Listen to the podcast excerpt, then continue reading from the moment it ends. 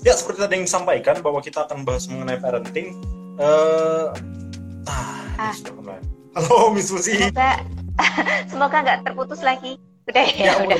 Lancar. Oke, okay, okay, selamat sore. Terima kasih atas waktunya untuk ngobrol-ngobrol sama kita sore ini, Miss Lucy. Um, kita uh, hari ini kita mau membahas mengenai um, perjalanan menjadi orang tua. Perkenalan dulu nama saya wow. Tambunan, bisa dia bisa dipanggil Tota dari mau belajar apa. Dan hari ini kita membahas perjalanan menjadi orang tua uh, bersama Miss Lucy Sutejo, founder dari School of Parenting. Nah, silahkan Miss Lucy memperkenalkan diri dan ceritakan sedikit apa sih School of Parenting itu sebenarnya. Oke, halo Mas Totas. Halo oh. semuanya. Oke, kenalan dulu nih ya. Oke, saya Lucy, uh, co-founder ya, sebenarnya co-founder dari School of Parenting. Uh, jadi School of Parenting ini adalah uh, sekolahnya orang tua Indonesia. Jadi kita berupa digital platform yang memberikan media-media belajar untuk para orang tua ataupun calon parents uh, bisa belajar lebih lagi tentang parenting dan perkembangan anak. Itu bisa ditemukan di schoolofparenting.id. Oke, schoolofparenting.id itu ada di ada di Instagram, teman-teman lihat kita lagi live sekarang sama School Parenting dan uh, ada di mana lagi, Miss? Uh, untuk yang offline-nya lokasinya di mana? Oke, jadi kita sebenarnya ada di tiga tempat. Kita operasionalnya, opera, tempat operasinya ada di Semarang. Kemudian kita juga ada di Jakarta dan uh, uh, ininya ada di Surabaya. Oke, Jakarta, Semarang, dan Surabaya. Ya. Oke, ini untuk uh, konsepnya sekolah parenting itu seperti apa, Miss? Apa kita uh, belajar gimana mendidik anak kah atau bagaimana menjadi orang tua kah atau mengajari mengajari apa nih kira-kira nih skill parenting apa sih yang diajarin? Oke, sip. Jadi School of Parenting ini sebenarnya kalau dulu kan uh, selalu dibilang kalau jadi orang tua itu gak ada sekolahnya. Hmm.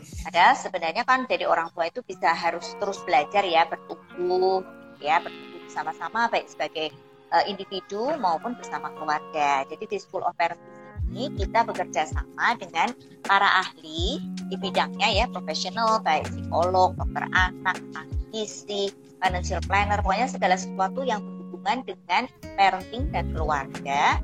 Nah, di sini kita sama-sama uh, menghubungkan ya antara para ahli di bidangnya dengan orang tua ini untuk kita bisa belajar sama-sama nih di School of Parenting.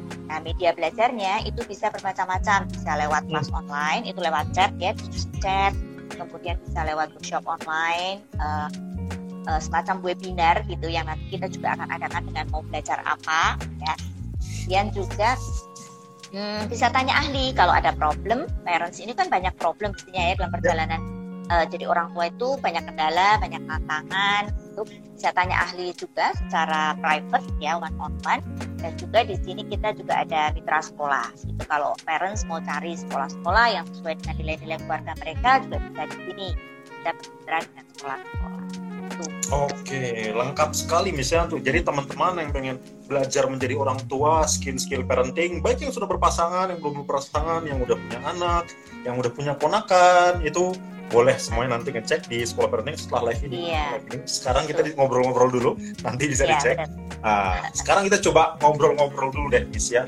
Um, hari ini kita akan mau ngobrolin soal uh, perjalanan menjadi orang tua. Nah, uh, untuk perjalanan menjadi orang tua itu sendiri definisinya gimana sih Miss? Apakah perjalanan saat kita uh, setelah punya anak ataukah saat mulai kehamilan ataukah setelah menikah dan berpasangan atau itu mendefinisikan perjalanannya itu mulai dari mana Miss kira-kira?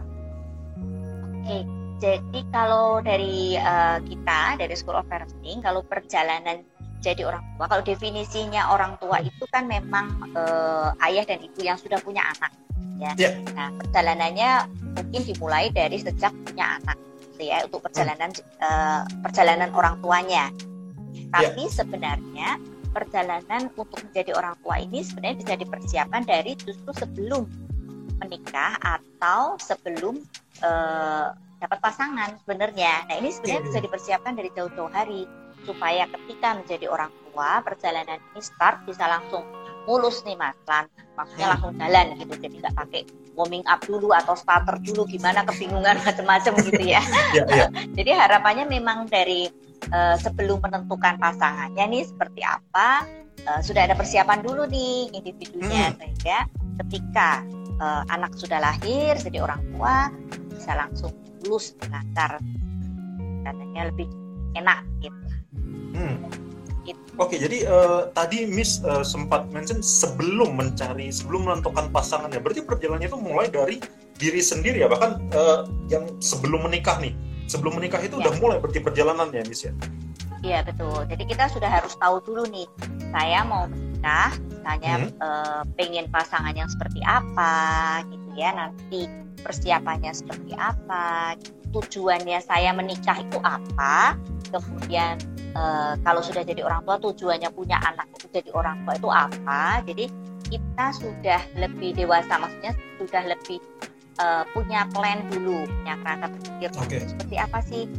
Jadi enggak sekedar uh, ya sudah mengalir aja gitu ya. Karena karena emang ini seumur hidup nih saya jadi memang harus iya benar yang perlu disiapkan tuh kira-kira apa aja tuh? Mis apakah oke okay, kita kan tadi persiapan uh, untuk memilih pasangan. Sebelum memilih pasangan bahkan kita udah perlu mempersiapkan dari dari kitanya sendiri dulu deh. Sebelum oke okay, kan saat kita memilih pasangan pasangan itu juga memilih kita. Kalau dari kita apa aja yang perlu disiapkan tuh? Nah uh, memilih pasangan ini kalau memilih pasangan itu kan uh, kemarin saya sempat diskusi juga ya dengan Mas Tota ya Mas ya. hmm. ya kalau memilih pasangan itu sebenarnya nggak ada rumusan yang baku gitu ya, perfect. Yeah. Oh pasangan ini kriterianya harus A, B, C, D gitu ya, yang hmm. nanti akan menjamin keluarga kita akan bahagia.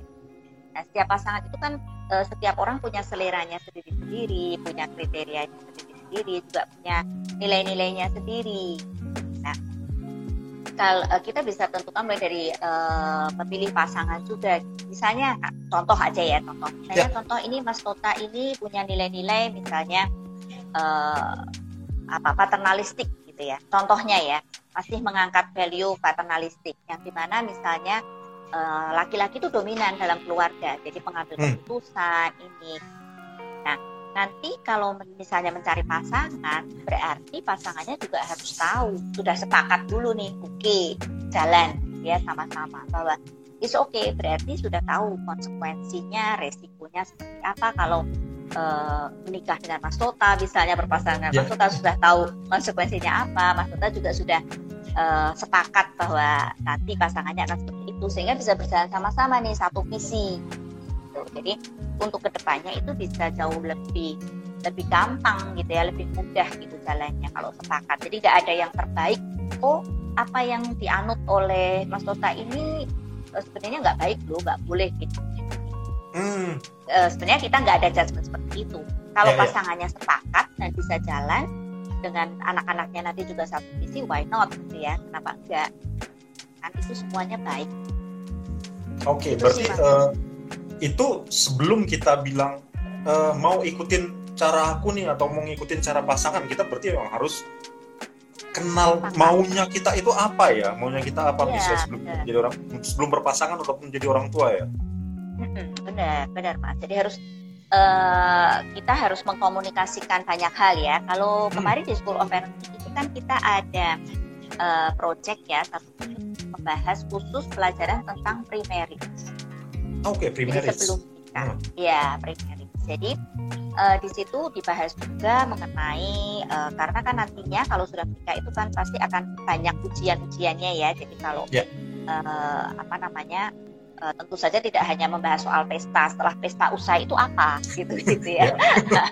nah nanti mungkin persiapan finansialnya seperti apa, kemudian uh, kesehatan fisiknya seperti apa gitu, kesiapan mentalnya juga seperti apa. Nah itu e, perlu dibicarakan, perlu dikomunikasikan dan e, persiapkan sih sebenarnya terlebih dahulu. Itu per, perjalanan sebelum menjadi orang tua.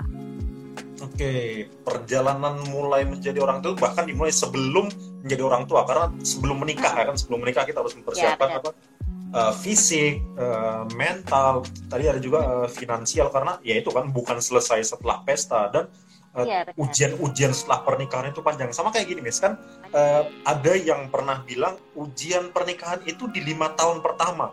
Kalau itu gimana, ya. Miss? Nah, uh, banyak orang yang bilang ujian pernikahan itu di lima tahun pertama ya harus hmm. adaptasi dulu di lima tahun. Memang sih gitu. Jadi uh, ini pengalaman saya juga ya gitu ya. ya. Lima tahun pertama itu kan uh, otomatis kita menikah juga masih muda gitu ya seringnya ya. Jadi uh, penghasilan mungkin belum settle, gitu. Finansialnya belum uh, benar-benar settle. Kemudian kita masih harus terus beradaptasi gitu ya dengan pasangan karena kan berbeda ya. Kemudian ya uh, belum settle, belum adaptasi dengan baik, kita sudah punya anak. Hmm. Muncullah kendala yang baru ya, itulah struggling ya lima tahun pertama. Nah ini yang perlu diantisipasi. Eh, uh, Seperti yang okay. uh, eh, diambil dari uh, data ini ya, data statistik hmm. itu dari BPS itu, angka perceraian itu kan uh, semakin tahun semakin naik. Yeah. Jadi dari tahun 2015 sampai 2018 aja sudah kenaikannya 8%. Uh. Nah, di masa pandemi ini mm-hmm. lebih tinggi lagi ternyata oh, ya. Iya, nah, iya. ini uh, nah ini sebenarnya kan uh, satu hal yang perlu dicermati ya, gitu. Jadi uh, apa ini kemudian ketika alasan-alasan masuk ya di, pengadilan, di pengadilan agama atau di uh, kebanyakan alasan yang betul adalah ketidakcocokan, gitu saja. Hmm.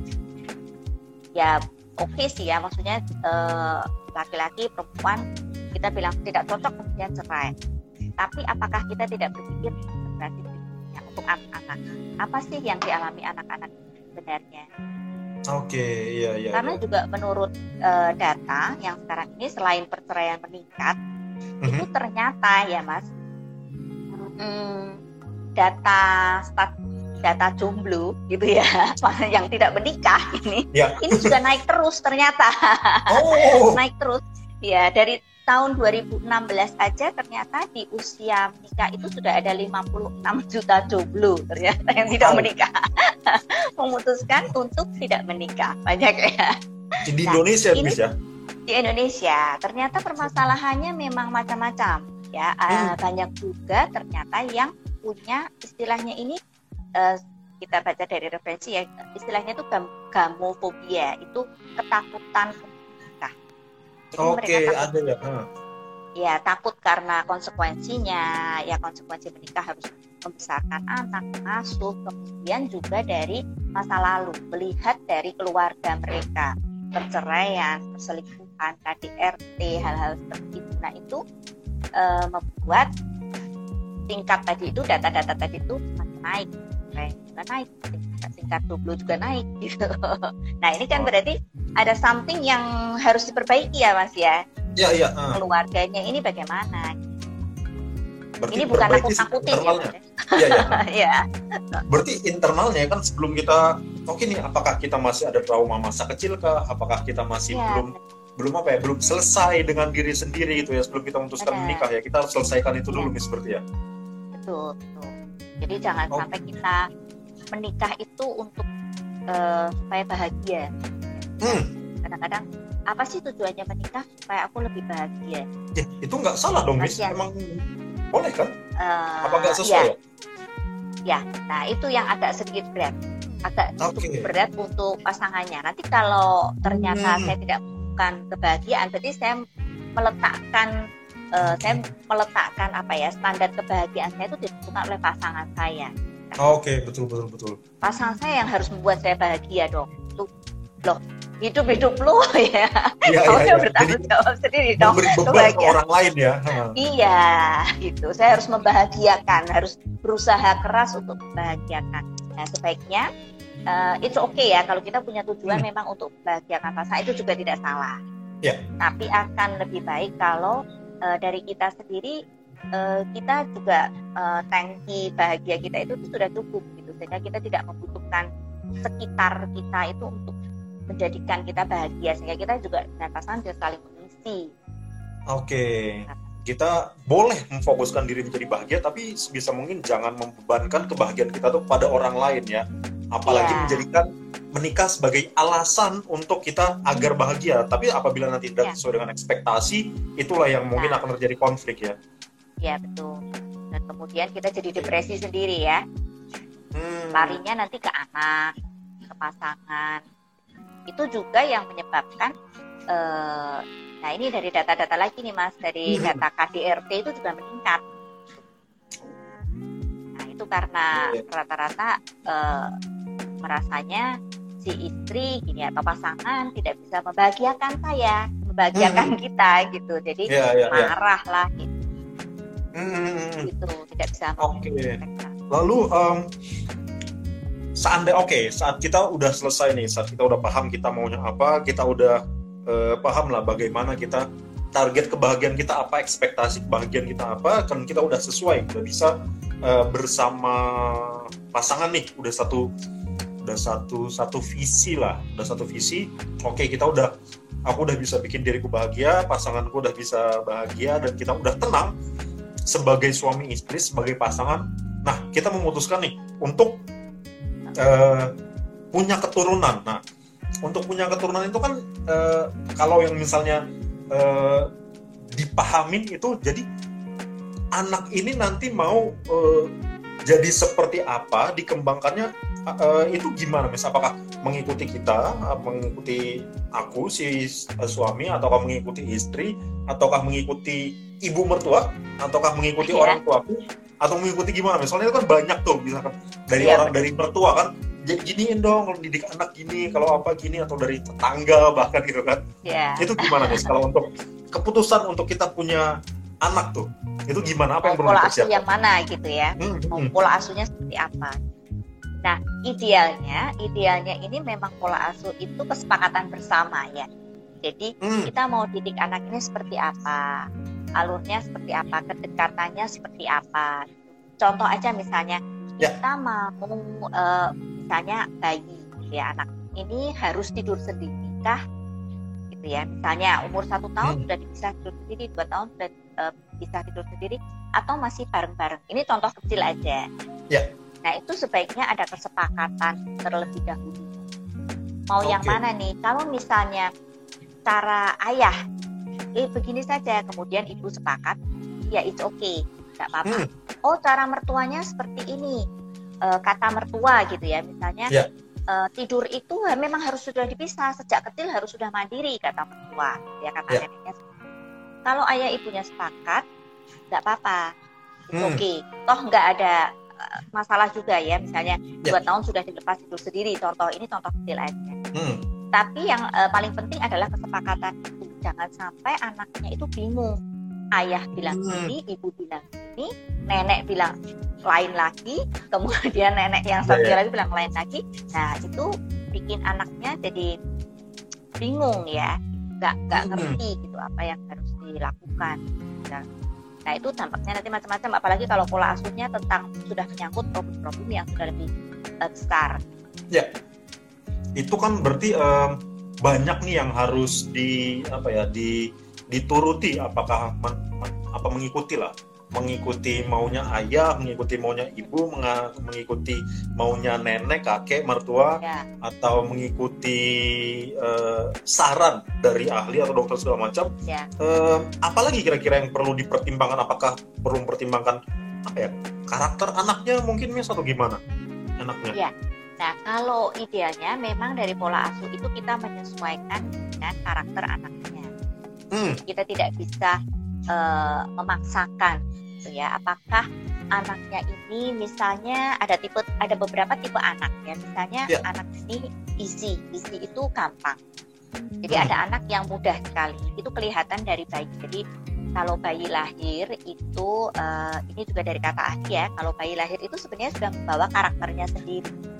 Oh, oke okay. sejak lahir ya? Ya ya. Jadi anak lahir ini ada yang tipenya easy easy itu mudah. Jadi dia apa saja mudah sih gendong sana sini juga oke okay, gitu ya mm-hmm. uh, tidur gak ada masalah tapi ada juga yang difficult yang sulit oke okay. sulit ini uh, biasanya dari bayi itu kelihatan nangis sering nangis rewel gitu ya ditidurin nggak ditidurin gini nggak bener digendong nggak bener tidurnya lama ya, ya, ya. kalau ada suara sedikit bangun gitu ada juga yang uh, slow to warm up ada bermacam-macam karakter. Nah ini kita sesuaikan dengan uh, tipikal uh, karakter anaknya, pola pengasuhannya. Ini yang harus disepakati okay. dulu. Jangan sampai kita uh, memaksakan ya, ini anak harus seperti ini gitu. Misalnya mm-hmm. uh, anak difficult gitu, uh, anak ini harus berani gitu ya, dikumpulin sama anak-anak banyak. Gitu, Yeah. Ini anak harus berani, harus jadi anak laki misalnya anaknya cowok ya. Hmm. Jadi anak cowok harus berani dong sama teman-temannya masa takut masa tangisan gitu ya masa cengeng gitu. Ada yeah, yeah. si anak ini difficult. Memang dia butuh adaptasi dan nah, itu yang perlu disesuaikan uh, si okay. anak. Jadi selain kesepakatan antara uh, ibu dan ayah, kita harus menyesuaikan dengan karakter si anak juga ya, karena oke okay, iya. yeah. mungkin uh, pengalaman ibu seperti ini, pengalaman ayah seperti ini, tapi mungkin belum semuanya bisa diaplikasikan sesuai dengan karakter si anak ya. Iya.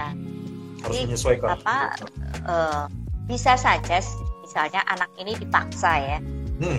saya dipaksa harus begini harus begitu tapi kita juga pertimbangkan lagi akan dampaknya ke depan ya oke okay. pertimbangkan lagi juga bahwa otak anak ini juga menyimpan memori dari kecil hmm. hmm. gitu jadi memori-memori itu uh, apakah nanti akan berdampak setelah dia dewasa setelah dia remaja dewasa jadi kita perlu ada sebagai orang tua ya kita perlu mengerti karena itu orang tua memang perlu terus belajar tadi ya ya memahami si anak iya memahami anak itu dulu ya ya ya setelah kita memahami anak baru kita uh, tahu ya bagaimana cara menyampaikannya dan iya. uh, apa yang perlu kita sampaikan. Karena ya itu value apalah yang mau kita turunkan? Karena kita perlu tahu dulu kan karakter si anaknya seperti apa seperti itu. Kalau misalnya anaknya uh, sembunyi-sembunyi anaknya pendiam kita mau menyampaikan value mengenai mengenai apa ya? Mengenai keterbukaan kejujuran itu juga ya. harus menyesuaikan ya seperti ya? Menyesuaikan karakter.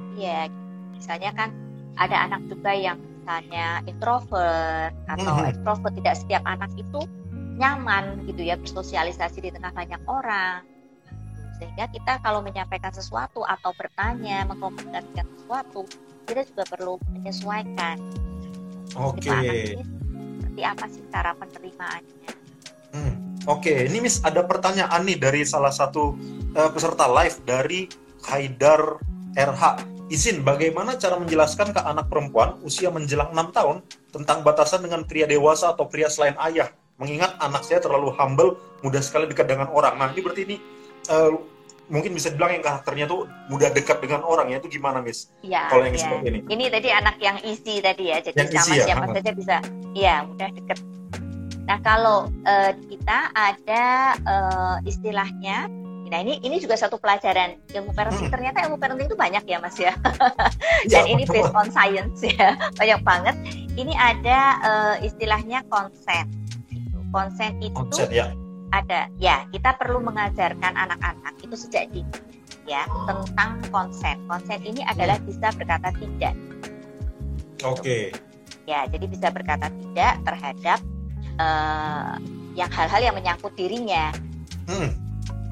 Misalnya misalnya gitu ya tidak setiap anak itu nyaman loh mas kalau dicium itu iya, meskipun ya, okay, dia masih ya. kecil nah gitu Nah, kalau dia misalnya kecuali dengan orang tuanya ya, dengan hmm. orang-orang hmm. dewasa lainnya itu tidak semua anak bisa nyaman dicium. Dan okay. ya bagaimana kita mengajarkan ya untuk bisa berkata tidak atas hmm. uh, privacy tubuhnya sendiri atau atas ketidaknyamanan yang dia rasakan itu bisa uh, mengungkapkan. Nah, ini dari kecil sebenarnya bisa dilatih. Oke. Okay. Untuk anak-anak uh, untuk melatihnya itu, Miss, uh, seperti tadi uh, bagaimana berkata tidak, bagaimana kita mengajarkan konsen, kan uh, bisa dibilang bahwa um, orang tua itu adalah guru yang pertama dan yang terutama, Miss. Ya, berarti itu um, yeah. dimulai dari kita yang uh, justru kita belajar itu dulu sendiri ya, kita belajar berkata tidak, kita belajar tegas, kita belajar menjadi role model berarti ya, Miss ya, atau seperti yeah. gimana dan baik sebagai kita orang tua ataupun kita sebagai uh, orang yang uh, berada di sekeliling anak kecil ya mungkin bisa dibilang seperti itu juga Miss ya Iya betul. Jadi kalau memang uh, kita ajarkan dulu, kalau anak-anak kan memang harus diajarkan. Segala sesuatu yeah. uh, ini tipe uh, ciri khas manusia ya. Jadi kalau hmm. manusia itu kan tidak bisa uh, belajar dengan sendirinya. Jadi memang harus yeah. diajarkan dari kecil. Jadi kita bisa mengajarkan tentang konsen, tentang uh, privasi ya terhadap yeah. tubuhnya. Bagian mana yang misalnya yang tidak boleh disentuh, pada siapa dia harus ini. Nah, ketika kita juga harus konsisten sebagai orang tua. Ketika okay. dia di tengah orang banyak, ketika sudah kita sudah bilang, uh, oh ini konsen gitu ya, kita kamu kalau nggak nyaman bilang aja, gitu tidak, hmm, oke okay, gitu ya. Nah, ketika nanti di tengah orang banyak, misalnya ada pesta atau apa, kita tidak bisa terus tiba-tiba memaksa anak, ayo dong harus ini, gitu, kasih salam, okay. kasih salam, gitu. Kadang-kadang kita paksa gitu ya. Iya, nggak konsisten kita, jadinya ya. Hmm. Ya, kita nggak konsisten, gitu. Anaknya jadi bingung, gitu. Saya diajarin, kemarin mama bilang, e, saya boleh, kalau tidak nyaman bilang tidak. Sekarang saya di tengah orang banyak dengan nenek, saya belum pengen kasih salam, tapi saya dipaksa harus okay. memberikan salam gitu harus cium nenek atau kakek nah ini yang harus uh, pertimbangkan gitu kalaupun kita ingin dalam konteks uh, supaya anaknya mengenal respect itu beda ya. lagi yeah. tapi harus okay. bisa menjelaskan juga kan Oke, okay, gitu, berarti uh, selain uh, orang tua yang mengajarkan anaknya, kita juga sebagai hmm, sebagai apa ya, sebagai orang dewasa yang mungkin berinteraksi dengan anak kecil kita juga harus belajar respect terhadap si anak itu sendiri juga ya Miss ya Iya betul. Uh, bagaimana cara kita menghormati anak ya dari kecil. Nah itu okay. kalau kita uh, sebagai orang tua ini ini juga hmm. satu uh, pendidikan karakter sih sebenarnya ya Mas ya. Kalau kita yeah. sebagai orang tua itu bisa menghargai anak dari kecil, maka anak itu juga punya self respect sama dirinya sendiri. Nanti dia akan okay. bertumbuh sebagai dia bisa menghargai dirinya sendiri.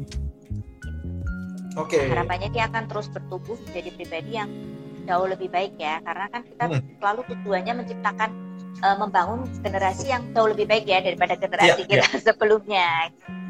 Harapannya seperti itu. Oke, ini ada pertanyaan lagi dari uh, Daviena. Izin bertanya, pernah baca literatur karakter anak itu dibentuk oleh kedua orang tua kerjasama bapak dan ibu. Nah ini saat memiliki hubungan LDR long distance relationship dengan suami, gimana cara menanamkan karakter yang seharusnya didapatkan dari seorang ayah?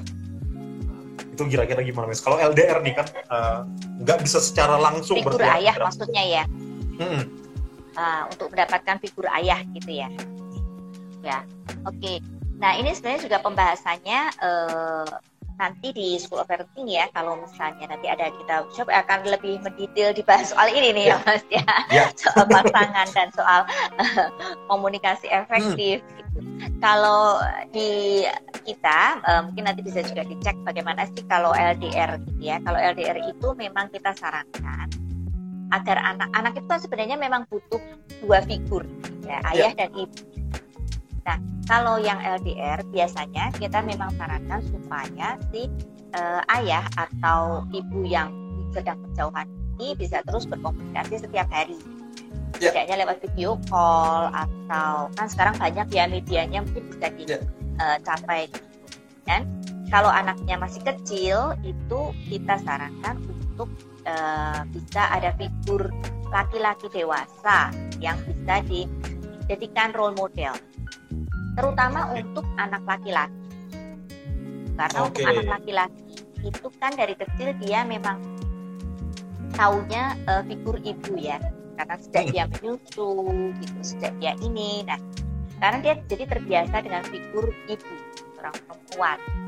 Nah yeah. ini kita perlu kenalkan dengan uh, figur laki-laki yang uh, kalau misalnya nggak ada ayahnya ya, ini ya, yeah. jadi ada kalau ada figur ayah akan jauh lebih baik dan figur laki-laki ini juga uh, sehingga dia punya persepsi bahwa ini laki-laki dewasa yang sama okay. gendernya dan dia. Nah, itu, itu bisa kakek mungkin ya seperti itu ya? Ya bisa kakek, bisa paman atau orang-orang okay. keluarga dekat lah ya support systemnya kita. Ya ya, oke, okay. Marvis. Nah, ini ada pertanyaan lagi dari Marisa Ica. Bagaimana pendapat tentang suami istri yang menikah tapi memutuskan untuk tidak punya anak atau tidak punya keturunan? Kan banyak yang kayak gitu ya. sekarang. Itu gimana? Iya, betul. Uh, ini ternyata tadi saya juga baru baca nih ada sources hmm. ya, ada data. Ternyata memang uh, sekarang ini juga banyak mas yang memutuskan untuk ya. menikah ya. dengan tidak punya anak. Ya. Jadi uh, ada berapa persen? Agak cukup banyak sih, gitu ya. Jadi uh, memilih untuk tidak memiliki anak karena resiko itu tadi konsekuensi. Jadi nanti takut ya, ada ketakutan tersendiri sih, ada ketakutan hmm. tersendiri, ada kekhawatiran tersendiri di zaman sekarang memang seperti itu ada kekhawatiran tersendiri nanti takut tidak bisa membesarkan anak tidak bisa mengasuh anak kemudian juga kekhawatiran finansial yeah. nah itu ada kekhawatiran kekhawatiran tersendiri bahkan kalau sekarang eh, di tahun 2000 mulai 2019 ya di Korea Selatan hmm. ini kan eh, pas, sampai dikasih subsidi ya untuk eh, pasangan-pasangan yang mau punya anak Oh iya iya iya di Singapura gitu. juga kalau nggak salah ya. Iya, hmm. karena memang pasangan-pasangan lebih memilih karir lebih ke faktor finansial juga dan juga kekhawatiran-kekhawatiran bahwa mereka tidak bisa jadi orang tua yang baik. Oke, jadi ya. memang ini banyak yang seperti ini kok dan mungkin untuk lebih detailnya nanti uh, dengan mitra ahlinya itu nanti bisa dibahas ya, di betul. kelasnya sekolah parenting ya. Iya betul. itu akan lebih detail nanti ya uh, untuk Miss Marisa Ica nanti itu uh, kita bisa ngobrol lebih lanjut di kelasnya sekolah parenting. Oke, okay, terus ada ya, pertanyaan lagi dari fenomena tersendiri nih ya fenomena ah, apa ya sebenarnya. Beda-beda. Banyak ternyata yang mau dibahas. Bahkan untuk uh, tidak memiliki keturunan pun termasuk uh, ke dalam sekolah parenting. Bagi kita bagaimana kita ya. menyikapi nanti karena kita kan akan ada berinteraksi dengan anak kecil dan bagaimana kita menyikapi uh, sebagai orang tua yang bukan anak secara langsung itu kan juga perlu dipelajari ya Miss ya. Iya benar. Oke, terus ada pertanyaan lagi.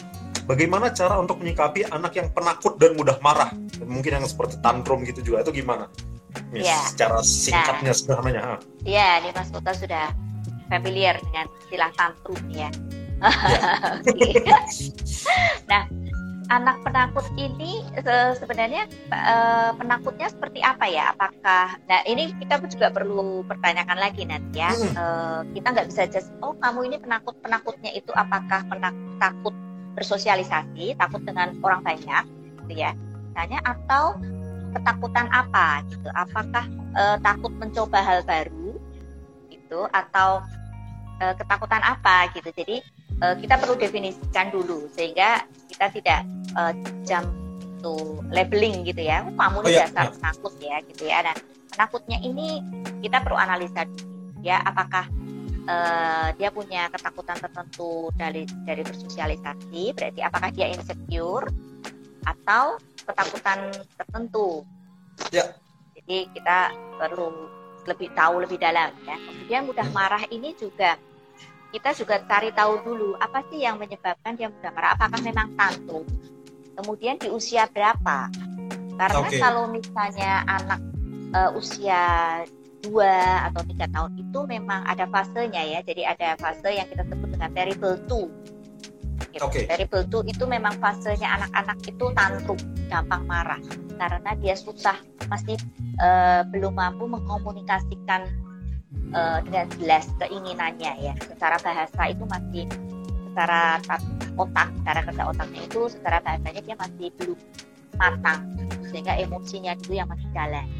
Jadi kita okay. perlu tahu dulu gitu diketahui dulu apakah penyebabnya apa di usia berapa apakah fasenya memang bukan seperti itu. Oke baik baik Miss um, terus nih uh, dari berarti uh, itu kita harus melihat lagi ya apakah anaknya itu marahnya atau takutnya itu berdasarkan logika atau memang dia masih emosional ya dan itu memang dilihat lagi dari uh, usianya dan dari lingkungannya juga ya. Ya.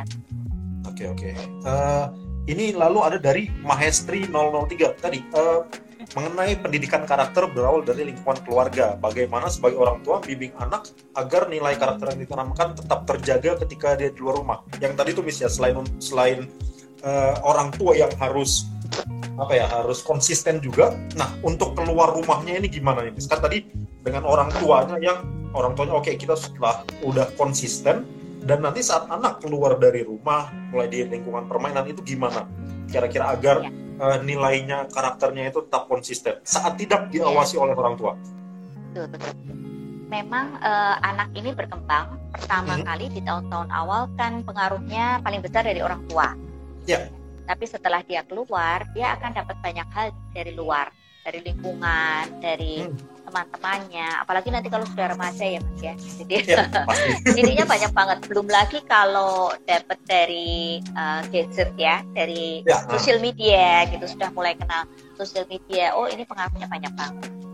Nah uh, sebenarnya kuncinya kalau yang uh, di teori versi ini ya uh, keilmuan parenting kuncinya itu adalah komunikasi. Sepanjang komunikasi, komunikasi dengan anak itu berjalan dengan baik, semua dikomunikasikan, diceritakan dengan uh, baik, kemudian emosi orang tua juga. Uh, kalau di, parent, di school of parenting kan kita ajarin dulu ya, kita bisa orang tua ini bisa menang dulu sama diri sendiri, emosi yeah. kita nggak gampang terpicu. Nah ini uh, nantinya uh, biasanya sih akan berjalan baik-baik. Kita tidak ada jaminan ya bahwa sesuatu ya. itu akan hmm. mulus ya. kita belajar parenting bukan berarti uh, satu jaminan bahwa anak itu pasti akan sukses. Tidak hmm. akan ada masalah, akan uh, happily ever after gitu ya, ya. atau bahagia pasti gitu ya. Tidak ada jaminan seperti itu. Tapi yang penting adalah kita berproses belajar, kita bisa mengkomunikasikan sesuatu dengan baik. Kalau seandainya ada sih pengalaman gitu ya mas ya ada orang tua ini yang uh, sebenarnya di keluarga sudah diajarkan hmm, tentang nilai-nilai baik tapi ketika dia di luar ketika main ketika usia-usia 8-9 tahun tiba-tiba uh, dia pulang ke rumah dia sering kali uh, ngomong jorok okay. kata-kata kasar ya dia dapat dari lingkungan sekitarnya yang penting dari orang tua adalah tidak heboh gitu ya tidak okay, langsung ya, ya, wah ya. gitu marah-marah gitu itu juga panik ya uh, panik gitu. Bagaimana ini? Dari mana? Siapa nih kamu yang ngajarin? Jadi pertama adalah yang dibutuhkan kesiapan mental orang tua itu tadi yang tenang. Hmm. itu adalah sesuatu yang wajar. Fase itu adalah fase yang wajar. Jadi okay. fase misalnya dia dapat dari lingkungannya kemudian ngomong-ngomong jorok di rumah atau apa itu adalah fase yang wajar. Sepanjang komunikasi yang terbuka dengan anak berjalan terus dan kita sebagai orang tua bisa menerima anak dengan baik ya dan segala sesuatu bisa kita jadikan pelajaran. Uh, sebenarnya itu nanti akan hilang sendiri kok. Kalau karakter okay. ini sudah kuat, kita akan hilang. Itu fase aja berarti ya? ya ada fase-fase memang seperti itu. Nanti fase remaja juga akan heboh lagi mas, gitu. Karena hmm. nanti anaknya lebih memilih teman-temannya kan daripada orang tuanya. Ya, nanti ya, orang tuanya ya. heboh lagi. Kamu itu lebih pilih temannya daripada ibu-ibu sendiri misalnya. Ya, ya, ya. nah itu okay. harus dipahami. Oke, okay, ya ya. balik lagi ke komunikasi, misalnya komunikasi dengan diri sendiri, komunikasi dengan pasangan, dan akhirnya juga komunikasi dengan anak ya. Iya. Semuanya balik ke situ lagi. Oke oke, wah ini uh, wah ini menarik, menarik, menarik, menarik banget sih ini diskusinya dan um, sebenarnya kalau misalnya kita bahas mengenai parenting ini kan apa ya bisa dibilang perjalanan yang prosesnya terus menerus dan untuk tiap orang bisa dibilang uh, berbeda satu sama lain dan sangat-sangat unik ya, kan jadi ya uh, kayaknya kita nggak akan cukup nih kalau kita cuma diskusikan semuanya di IG Live sekarang. Jadi mungkin ya, uh, mungkin uh, uh, promosi dikit untuk teman-teman. Iya. sejak bulan Januari nanti uh, kita akan memulai uh, program komunitas yang selama beberapa bulan ke depan lah dimulai sejak bulan Januari nanti kita itu akan bahas parenting um, ya. bersama dengan mitra ahli dari sekolah parenting itu uh, ya. boleh dijelasin secara singkat gak kira-kira apa aja sih yang akan dibahas Miss uh, di sekolah parenting bersama MBAD mau belajar apa nantinya sejak bulan Januari? Nah uh, nanti kita akan bahas uh, cukup komplit ini ya Mas ya hmm. untuk topik-topiknya. Jadi yang pertama itu nanti kita akan membahas juga bagaimana uh, menjadi orang tua baru. Ya. Oke. Okay Nah, jadi orang tua baru ini apa sih kesiapannya? Bukan masalah bagaimana nanti pilih pokok atau apa bukan ya hmm. gitu, tapi lebih kesiapan mental sih. Karena ternyata uh, kita lihat juga di data tadi ya Mas ya bahwa yeah. Ya. Ketika menjadi orang tua baru ini banyak sekali pasangan-pasangan yang mengalami uh, postpartum depression (PPD) atau baby blues. Nah, ini terus meningkat ya dan pasangannya maksudnya ayahnya suaminya hmm. ini uh, dua setengah kali lebih besar juga berisiko mengalami depresi kalau oh, lebih besar ya mengalami ya mengalami depresi setelah melahirkan. Nah ini kita perlu nanti akan dibahas lebih lanjut oleh ya dipulik lagi apa sih penyebabnya kemudian bagaimana healingnya atau bagaimana penyembuhannya supaya uh, si ibu baru ini karena itu terjadi loh sepertinya kayak hmm. nggak hmm. mungkin gitu ya kan harusnya punya bayi itu happy ya senang ya yeah. itu gitu ternyata oh, enggak okay. gitu ya karena perubahan okay. itu drastis sekali mas gitu yeah, yeah, perubahan yeah. yang dialami orang tua baru drastis nanti kemudian kita juga akan bahas um, apa lagi ya mas ya digitalisasi tentang digital juga ya, ya, ya. digital sama pendidikan mm -mm, sama pendidikan Ya, uh, jadi nanti untuk teman-teman uh, silahkan dikepoin Instagramnya mau belajar apa dan tulis komen juga di bawah. Tulis komen nanti kira-kira ada pertanyaan apa nanti akan coba kita tampung, nanti akan kita coba uh, share juga uh, workshop-workshopnya, workshop online. Nanti kita akan ada uh, grup chat juga, jadi teman-teman juga bisa saling sharing uh, sesama orang tua sesama, uh, sharing pengalaman sharing pengalaman teman-teman. Bagaimana sih membesarkan anak? Bagaimana sih mungkin ada yang baby blues atau yang masih ragu nih untuk uh, punya anak ya. atau masih berencanakan? Ya. itu nanti bisa sharing-sharing juga mis ya. Iya betul betul. Jadi nanti uh, mulai bulan Januari kita akan mulai dengan School of Parenting uh, kita akan membahas banyak hal tadi seperti baby blues pendidikan uh, anak baik yang pendidikannya uh, di luar sekolah kurikulum, uh, di luar kurikulum ekstrakurikuler uh, maupun pendidikan K12 SD SMP SMA hingga uh, pembelajaran jarak jauh. Terus bagaimana kita digitalisasi kehidupan karena kan uh, orang tua kita sekarang kan sudah sangat-sangat terkoneksi dengan gadget apalagi dengan kondisi pandemi sekarang. Nah, bagaimana sih kita sebagai orang tua menyikapinya? Apakah kita sendiri udah paham mengenai teknologi yang akan kita ya. paparkan kepada anak itu semua nanti akan dibahas Miss ya betul betul nanti kita akan bahas tentang uh, soal digitalisasi ini karena ada satu poin penting yang uh, sangat mungkin jadi isu yang cukup urgent ya sekarang ya mas ya hmm. tentang literasi digital Oke, literasi digital. Ya, literasi digital ini nanti juga akan dibahas karena kalau sekarang itu anak-anak kan dengan sekolah sekolah online itu ya. agak lepas, agak susah lepas dari uh, gadget ya. Jadi jadi tidak mungkin kita say benar-benar no to gadget itu juga sepertinya impossible. Tapi yang penting adalah literasi digital. Bagaimana okay. kita bisa literate. Bisa dilihat nanti uh, baru kita yang mengarahkan itu ke arah mana ya, Miss ya. Hmm. Sesuai dengan karakter anak dan uh, nilai-nilai uh, yang hendak kita turunkan pastinya. Ya, betul. Oke, wah menarik sekali Miss dan ya. udah nggak sabar nih. Jadi mungkin uh, teman-teman nanti untuk tulis di komen nanti kita akan uh, upload ini juga di IGTV-nya mau belajar apa dan uh, School of Parenting dan juga Loving Parenting uh, itu udah untuk khusus membahas parenting dari mau belajar apa. Jadi nanti kita akan diskusi lebih lanjut di sana. Teman-teman boleh komen, teman-teman boleh DM kita juga kalau misalnya ada pertanyaan untuk lebih lanjut dan kita akan berusaha mewujudkannya dalam bentuk kelas, dalam bentuk workshop, dalam bentuk IG live, dalam bentuk talk show dan kita akan bareng-bareng lah karena perjalanan menjadi orang tua ini memang perjalanan jangka panjang dan uh, setiap orang beda-beda jadi mari kita iya. saling sharing pengalaman ya gitu ya. Betul betul betul. Oke. Okay. dan harus dinikmati ya harus bahagia loh jadi orang tua. Iya. Terima kasih terima kasih banyak waktunya Miss Lucy dan School of Parenting. Mungkin untuk uh, terakhir penutup dari uh, Miss Lucy ada yang mau disampaikan? Oke, dari saya uh, kita belajar sama-sama kalau dari saya selalu parenting itu parenting is not about you raising the kids ya but us growing together jadi tidak hanya parenting itu bukan hanya soal membesarkan anak loh gitu tapi hmm. kita masing-masing pribadi kita dalam keluarga itu bertumbuh sama.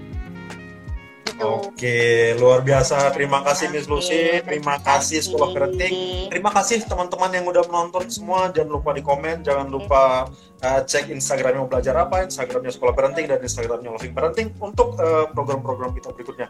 Terima kasih. Saya Pak Toto Tamburan. Selamat sore. Dadah Selamat semuanya. sore. Sampai ketemu lagi. Bye.